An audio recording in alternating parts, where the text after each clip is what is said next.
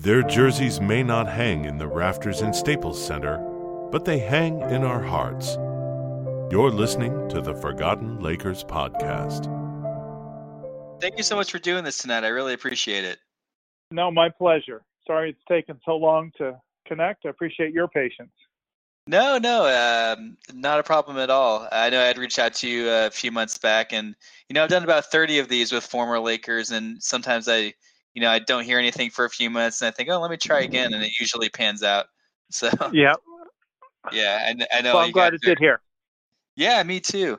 Um, so let me tell you a little bit about the podcast. Um, it's called Forgotten Lakers. It's uh, I've done, like I said, I've done about 30, 31 episodes with, you know, either uh, former Lakers players or you know, kind of guys who are around the team in one way or, or another. Um, done all players except for maybe two episodes. I did one with Andy Bernstein, the longtime photographer, um, and then another one with Spiro Dedes, who was their Laker, who was the Lakers radio play-by-play guy um, earlier right. this, yeah, so earlier this decade. So other than that, um, yeah, lots of former players, guys who were on the Lakers for as little as one game to mm, some maybe like five, six, seven years. Um, and it's been okay. really yeah, it's been really cool just talking about their history with basketball, uh, their time in Los Angeles, and what they're doing now. The audience has grown a little bit. You know, I get about maybe three, four hundred downloads every single time I put an episode online, and uh, I get it's cool when I get some feedback from guys who will say like, "Oh, I remember that guy. Like, this brings me back to my childhood. Like, thank you so much." so, uh, well, you may not get much of that with me. Oh no, it's all good. Well, yeah. So I know you're working with. Uh, we can go go ahead and get started. And um, okay. I know you're working with the National Basketball Players Association now. Uh, what's your role with them? Uh, so I, I, work in an area called career development. So it really has nothing to do with, um, I guess, what you might typically think about with a players' union, the collective bargaining and uh, player salaries and things like that. So what I do is really uh, just help prepare players.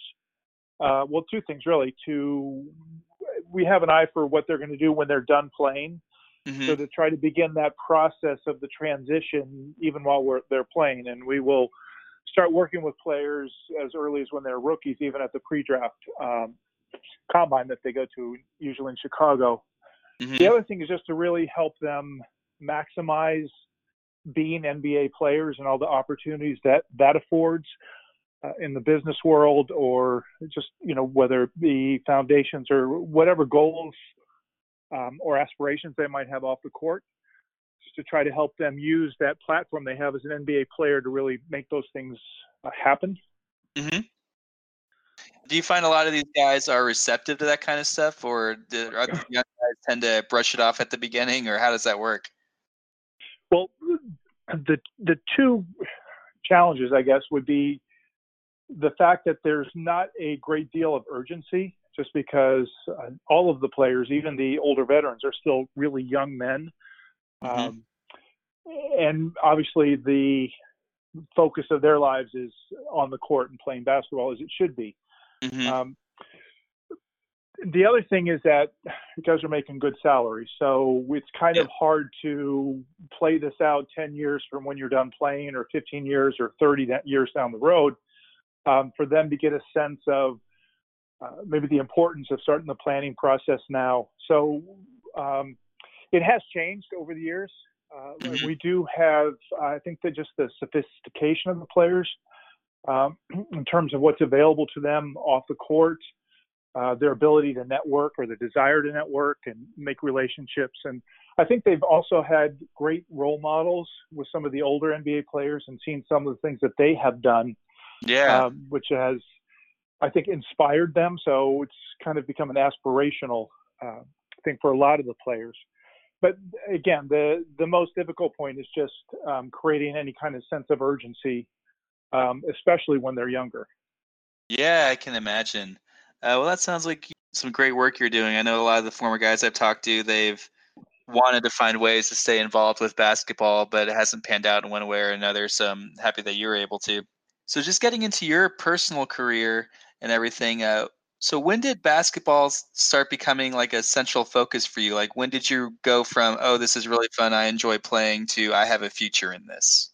Well, we moved around a lot when I was young. So uh, one of our stops was in Kentucky, which um, I think most people know is a huge basketball state. Mm-hmm. Uh, kind of like skateboarding for it's just part of the culture in California.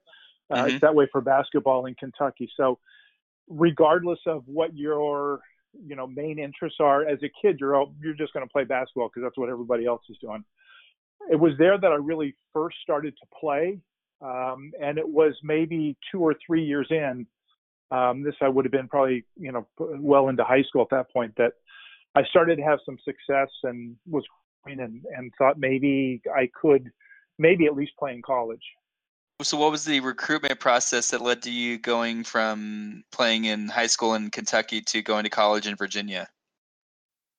Well, what had happened the last two years, um, I, I, think I just really blossomed as a player. So I had a great deal of success and was playing nationally. Um, in fact, it was my senior year that I first met Magic Johnson, who obviously would later be a teammate of mine. Um, and we went on some of the All Star uh, you know overseas trips together and things like that. But uh, the the recruiting process was it was crazy, really. Um, at that point, recruiting was a lot different than it is now. Um, so basically, it was uh, any number of colleges reaching out to me, either through my family or me personally. Uh, typically, it was through our high school coach. Um, mm-hmm. and you kind of dwindled down from there and you went on your recruiting trips uh, none of the players you really knew if you didn't play against them directly in your own league. There was no AAU then, uh, so it was it was much different. But uh, ultimately, uh, I had thought, being from Kentucky, that either Kentucky or Indiana, and those were back in the days of Bobby Knight when he was at his height. Um, I was really interested in either of those. But my high school coach went to Virginia. Um, and this did not have anything to do with me, but I just enjoyed playing for him so much. Mm-hmm. Uh, I looked at Virginia for the first time and took a quick visit there and just decided that might be the best place for me. So yeah, I wanted to touch on your college and your recruitment. We did that, and then uh, so I know you said you were coming out of high school thinking that you probably had a good shot to play in college. Um, what point did the NBA become a realistic option for you, or at least were you personally thinking that you had a shot? I don't think I really ever thought it was an opportunity until maybe my junior year. And again, this was so long ago that guys stayed in school. Very rarely did you have a, a player leave early, and they called it a hardship case back then. Um, but you, typically, guys did not declare early for the draft. They just graduated or finished their four years and, and then were drafted. Uh, but I, I think it was my junior year when we, um, as a program, started having some fair amount of success and some national exposure. Um, and then there was some talk among the commentators and you know some of the newspapers and that um, that it might be a possibility for me. And then as my senior year, we were really good. Um, we were ranked number one or two for most of the season. Had a tremendous amount of uh, coverage, like games on TV and that kind of thing. And at that point, uh, most people were saying um, that it would be a real possibility that it was, you know, this barring any kind of injury, uh, that that would be, you know, realistic shot for me. So, uh, and you were drafted kind of, you know, middle of the first round, Portland, play there for a few years, go to then Milwaukee, San Antonio. And before you got to the Lakers, you took uh, a year off from the NBA and played in Italy. Were you was there an option for you to play in the NBA that year, or did you just want to try and go see what um, you know what the overseas career was going to be able to offer you? Well, I would say as uh, attractive as overseas can be, I don't know.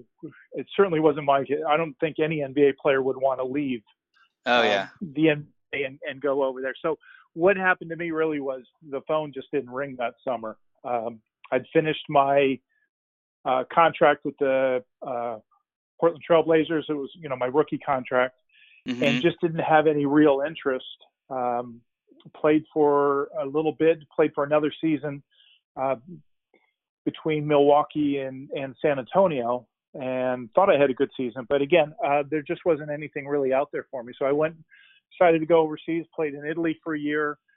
Uh, and my time in the NBA um, was not, I was very much a role player, very, very much a deep in the bench, on the bench role player. So I, I did not have a lot of minutes. So it was really great for me to be able to go overseas and, you know, mm-hmm. play every minute of every game and, you know, um, just offensively have have everything revolve around me. So it just allowed me to kind of uh, get back to used to playing consistent minutes, and I think I improved a lot uh, over the course of of that year there.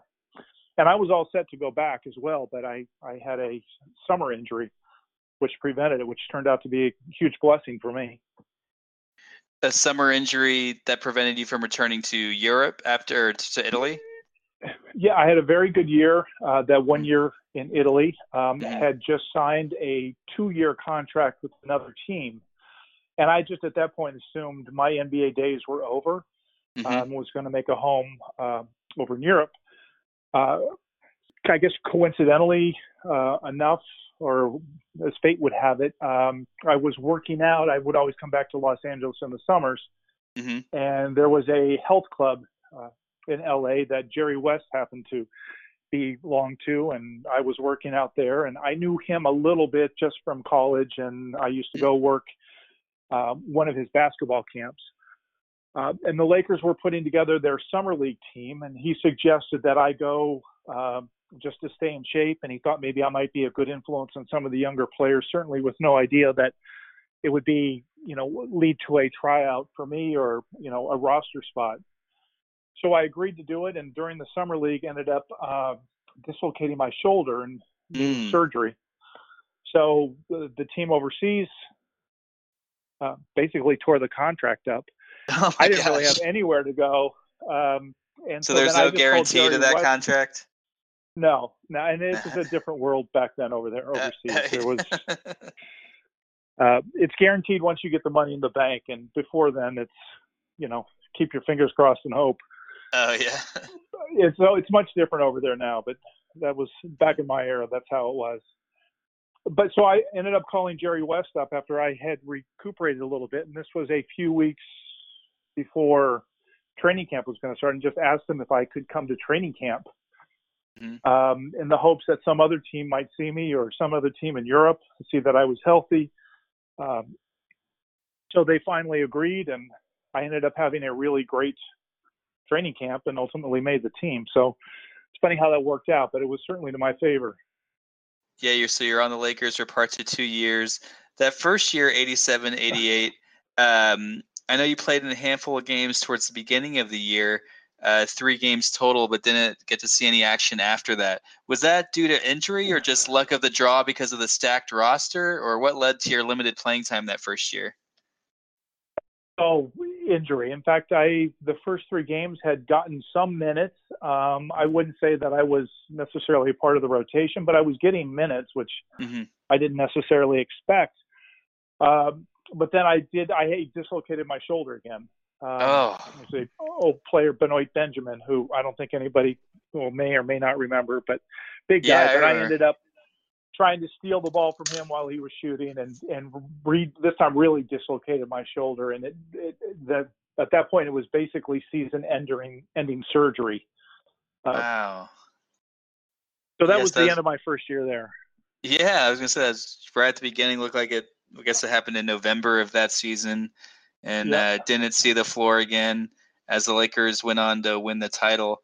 Um, I had I had a front row seat for that whole title run. Yes, seat in the just, house. I was just gonna ask.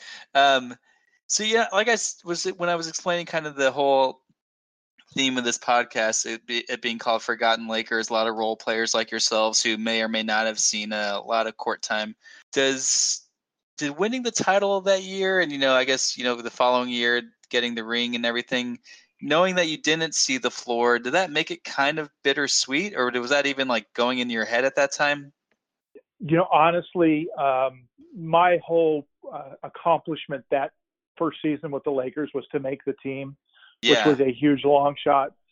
Um, having only played a few games, and then the most of the year I was just out of commission towards maybe the last month of the season and on into the playoffs. Mm-hmm. I was mm-hmm. able to practice a little bit and contribute that way. Mm-hmm. It was not something I felt like I had earned. Um, mm-hmm. In fact, I didn't even go to the parade just because I didn't. I felt like the guys had earned it, and you know, because of the injury, you know, I didn't really feel like that was appropriate, or you know, I, I shouldn't be out there celebrating.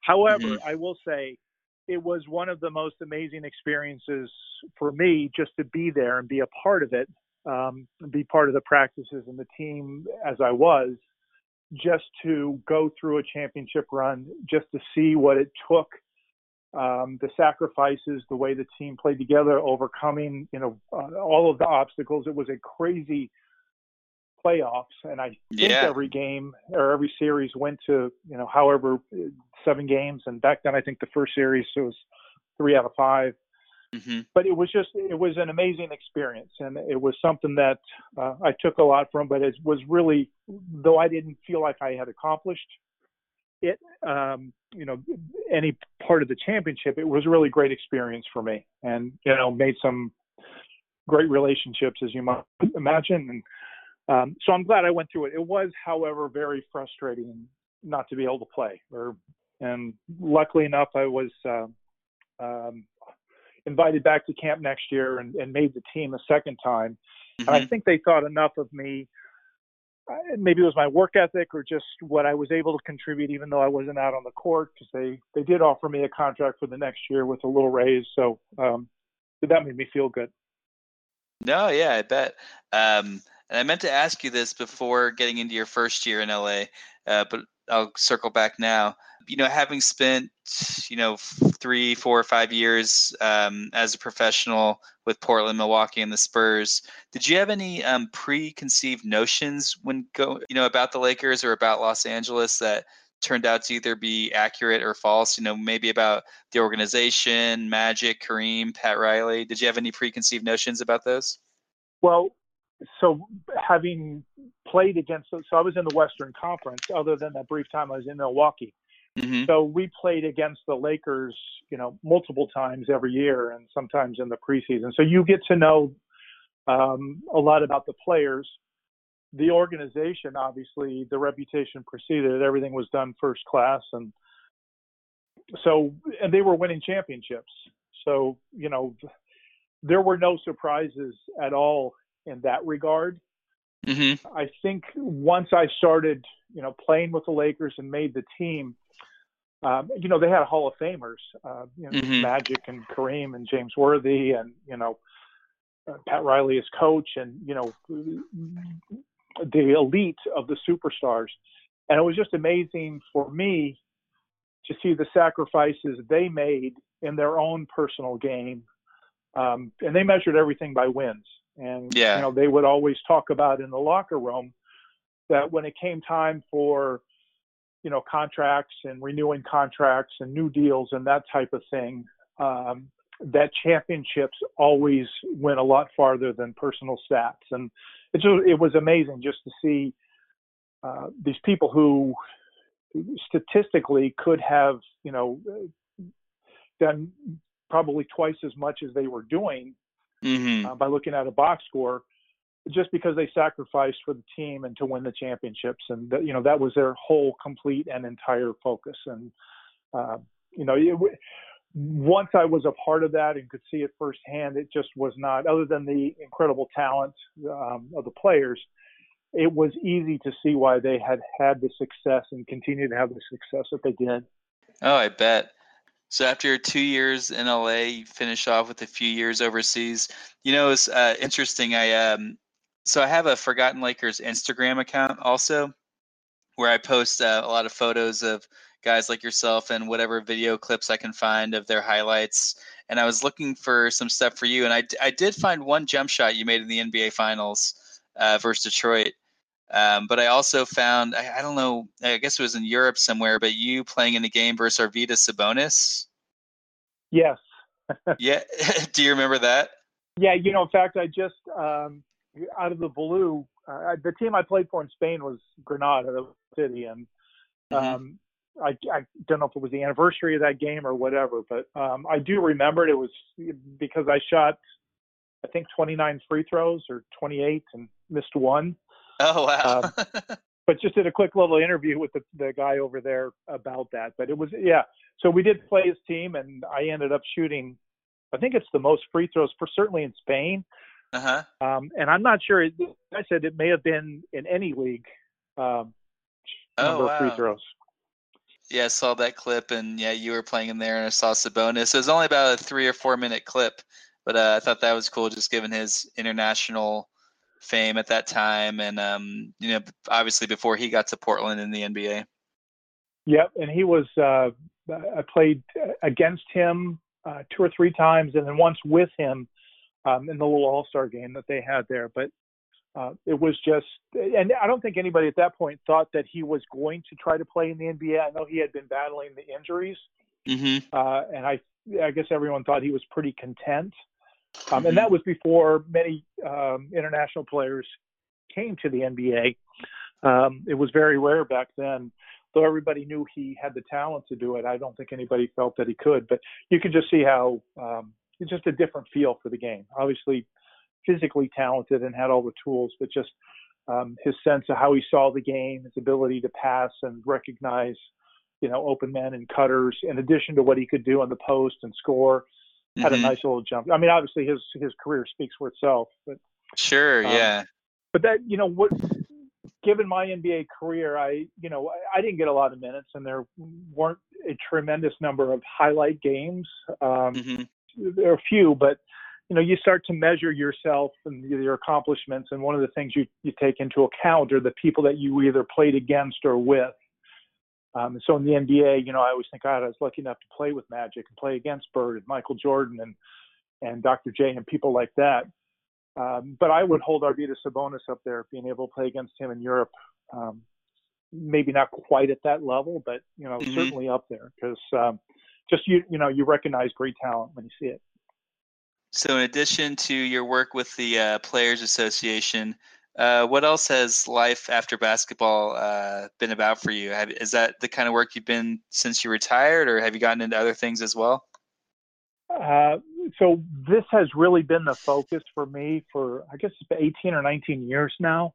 Mm. um, and it's it's uh, it's pretty time consuming just because you're on the player schedule and at most of the games and um, with the summer programs and that that we do. Uh, Mhm. I did a few different things. Uh, it took me a little while after I got done playing to kind of land on my feet and figure out what I wanted to do. hmm Uh, once I started working with the Players Association and doing this work, I not only recognized the need, but I enjoyed the work, and uh, Yeah. I think it's been a good fit. I'm in for my day job. I work in uh, you know, for nonprofit membership associations, doing a lot of continuing education and career development as well. Um, nothing as cool as the NBA Players Association, but uh, I can see how that type of work is definitely rewarding.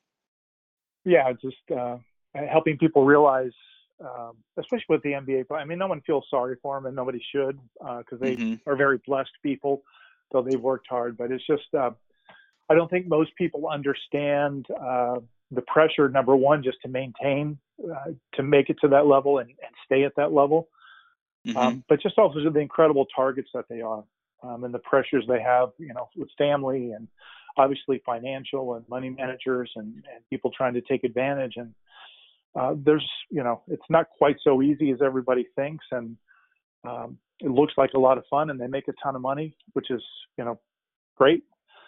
Uh, Mhm. But there's the other side of it too. And then, you know, we always think of NBA players, and we think of, you know, Kobe or LeBron, but the average lifespan is a little over four years.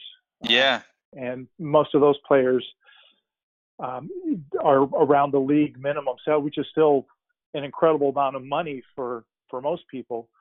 But if you're Mhm. making that for two three four years then you know it's not going to last. And so uh, th- they're kind of the forgotten players uh, people that you know no one really thinks about. But um, an an interesting stat as well is that uh, typically there's about 75 players that turn over every year. So, for example, you know, right now there's 75 guys walking around out there that were in the league last year that are not this year.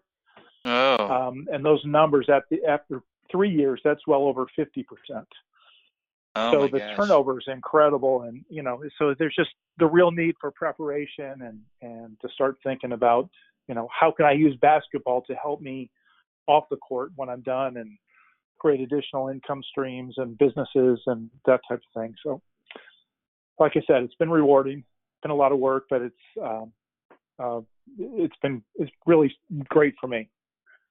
Yeah, I bet. Uh, like I said, definitely, I could see how that would be rewarding. Um, a quick question about the logistics about that. I was just thinking, um, so like, let's say a guy's career was a 10 day contract and he played in like a handful of games. Does he have the same type of access to resources the Players Association provides as to like a 15 year veteran? So it depends, I, I think, what you're talking about. So if you're talking about like being vested for the pension, then no. Um, Mhm. and some of those other um, rights that would come um, for being a member, a, a lot of those things you need to have played in the league for three years. Okay. However, in terms of the things that I do, um, usually there's no, um, you, you don't have to play three years. If you if you're in the league, then it's kind of like you're uh, eligible then to at least for the type of work that I do to Mm. to to get. So it's you know it kind of depends, and again that's where the um, the things like uh, you know your pension and your they have a an escrow account now for for players and you know the way the money is situated and and um, handed out all of that stuff is more dependent upon how long you play uh, than the types of things that I'm doing. Mhm. Oh, okay. Yeah, I was just curious about that, just as a, you know, just Yeah. a general NBA fan, how that worked. So the the 10 day contract I is not on the same level as the 15 year career. So no. Uh, that makes sense. Okay. All right. Well, I got one last question for you. Uh, getting back to your Lakers stop, I like to end each episode with a little Lakers trivia question that relates to, um, you know, that player's time in LA. So that your first year in LA, 80, 87, 88, you guys go on to win the title. Including you, there are 15 guys who played on the 1988 Lakers. How many of those can you name? Uh, I'll be lucky to do three, I think, as old as I am now. So you want All me to try to name them? Yeah. Okay. Um, so obviously there's um, Magic and Kareem and James Worthy and Michael Cooper and Kurt Rambis and AC Green, Wes Matthews. hmm Um, so we've got some injured reserve list uh, Yep. people. So I think um, David Rivers came in. That may have been year two. I think that was year Uh, two. Byron. Yeah. Okay. So Byron, Yeah. obviously. hmm Um, Mike Smrek. Yep. Now we're starting to struggle. Um, Billy Thompson. Yep. Did I say Milt Wagner? You did not. So the Okay. uh, I think you just need two more now. Three more. Three more. I'm sorry. So Tony, and I'm blanking on his last name, and he's a friend of mine. Um, Tony Campbell. Yep. Two and more. The last two more. Uh, year one, and I'm blanking right now. Um, well, you said Billy Thompson, so there's a there was another Thompson on the team. Oh, Michael. Who? How can I forget Michael? I played with him three years in in uh, Portland as well. Yeah. And one more. Um, he went to Indiana. If that's a hint. Uh, I forget. Uh, let me see. I, I want to check out how many games he played because maybe you won't feel so bad if he only played like you know one or something. Um, oh, he played in 14 games. Ray Tolbert. Well, I don't even remember Ray being a part of it, I, and I know him well from high school. Oh, Uh, okay.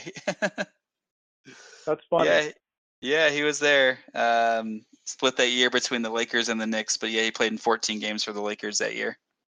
Okay. Well, I must have just gotten out of surgery then. I was probably Yeah, maybe loopy. so. Cool. Thank you so much, Jeff. Uh, I really appreciate you being a part of the Forgotten Lakers podcast, and um, hope the rest of the season and your work with the Players Association goes well for you. Okay. Thank you, Jeff. No, it was fun. I appreciate it. No problem. Have a nice night. Thank you. You do the same. Thank you.